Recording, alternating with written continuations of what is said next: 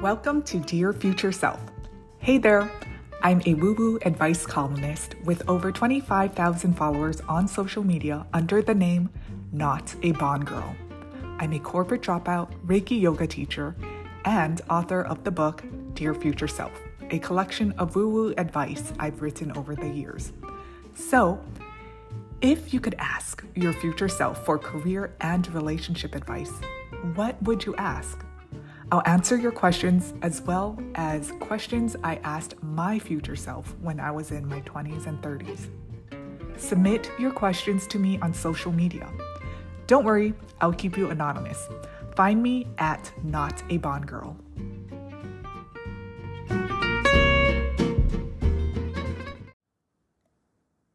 In my 20s and most of my 30s, I was usually that single gal in my group of friends. While everyone was paired in a relationship, off getting married, and now growing their families, sometimes it can feel pretty isolating being the single gal. Or, well, even though I'm in a partnership right now, it can still feel lonely from time to time. And whether it's moving to a new city, like in 2019 when I moved across the country, or growing up as an only child, even though I was surrounded by a lot of cousins. Loneliness still hit from time to time. Today's question is a frequently asked question concerning loneliness. As an introvert and someone who works from home, I totally relate to this question. So, without further ado, let's get to it. Dear future self, I work from home and I'm an introvert. Lately, I realize that I'm getting used to spending less time with others and more time alone. How do I overcome loneliness? Thanks in advance, your former self. Hey, former self. Loneliness is no longer just a sad emoji on your phone. It's a real problem that's on the rise. Recent studies have shown that more and more people are feeling lonely, regardless of their age or so- social status. It's like a contagious yawn, except it's a contagious feeling of disconnection. Even in a room full of people, extroverts can sometimes feel like they're floating in a sea of loneliness too social media and digital interactions can only do so much to fill that void. Loneliness isn't just a bummer for your mood, it can mess with your health too. So let's put on our social hats and make it a mission to combat loneliness and bring back the joy of meaningful connections. It's time to banish those lonely blues and bring on the laughter and love. Loneliness can be a challenging experience, especially for introverts who tend to recharge by spending time alone. However, it's important to recognize that on a spiritual and energetic level, yes, we're getting woo, we are all connected. Despite our preference for solitude, we are still part of a larger web of human connection. So, quality over quantity. To overcome loneliness as an introvert, it can be helpful to seek meaningful connections rather than focusing on the number of social interactions. Look for like minded individuals who share similar interests or engage in activities that align with your passions. This way, you can form genuine connections and create a sense of belonging within a smaller circle of friends. Remember, quality over quantity. Next, you're not alone. It's crucial to remember that loneliness is not exclusive to introverts. Even extroverts who thrive in social situations can feel lonely amidst a room full of people if they lack deep connections or authentic interactions. Loneliness stems from a lack of meaningful connections, not the absence or presence of other people. Personal development. Practicing self care and self compassion is essential for introverts navigating feelings of loneliness. Take time to nourish your soul through activities you enjoy. This includes reading, journaling, or engaging in creative pursuits.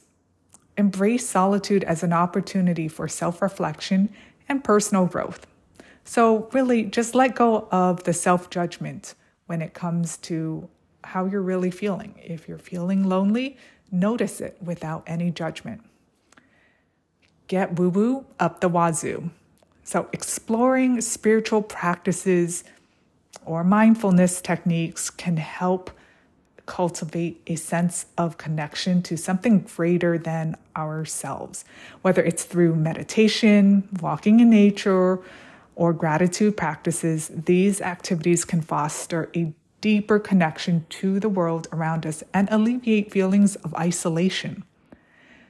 Deep within the tapestry of existence, there is a profound truth that binds us all together. Beyond the physical realm, on the soul level, every person is intricately connected.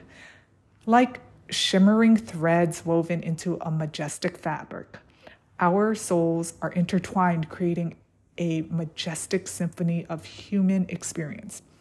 We are more than just individuals traveling this earth we are part of a collective consciousness, sharing the same essence of life.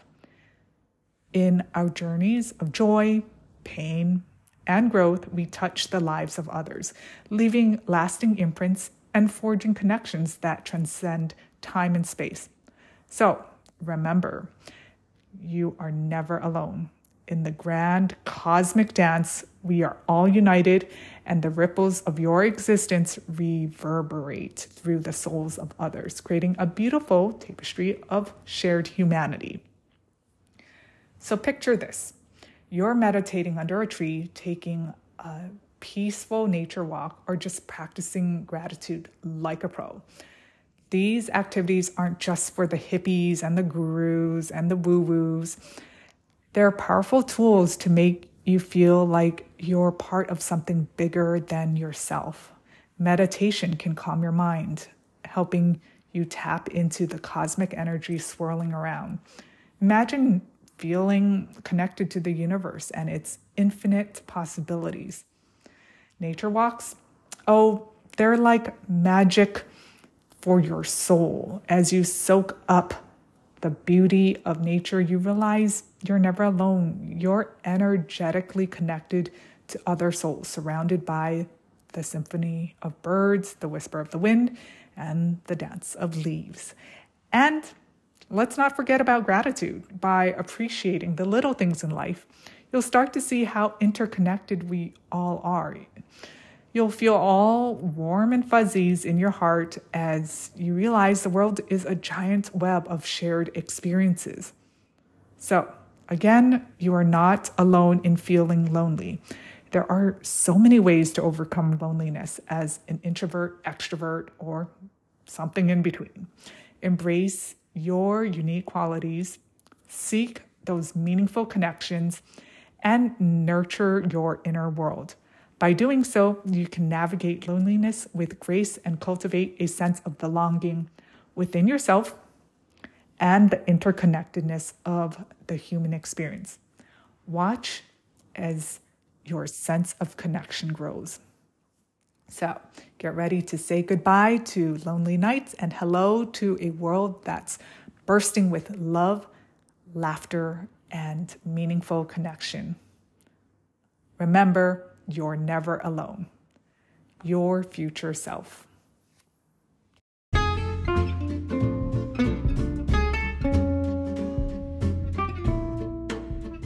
Thank you for listening to Dear Future Self. If you're interested in reading Dear Future Self, the advice column, you can find it on Amazon. From practical strategies to relatable stories, this woo woo advice column is dedicated to helping you find clarity and inspiration. You can read it for free on Amazon Kindle Unlimited.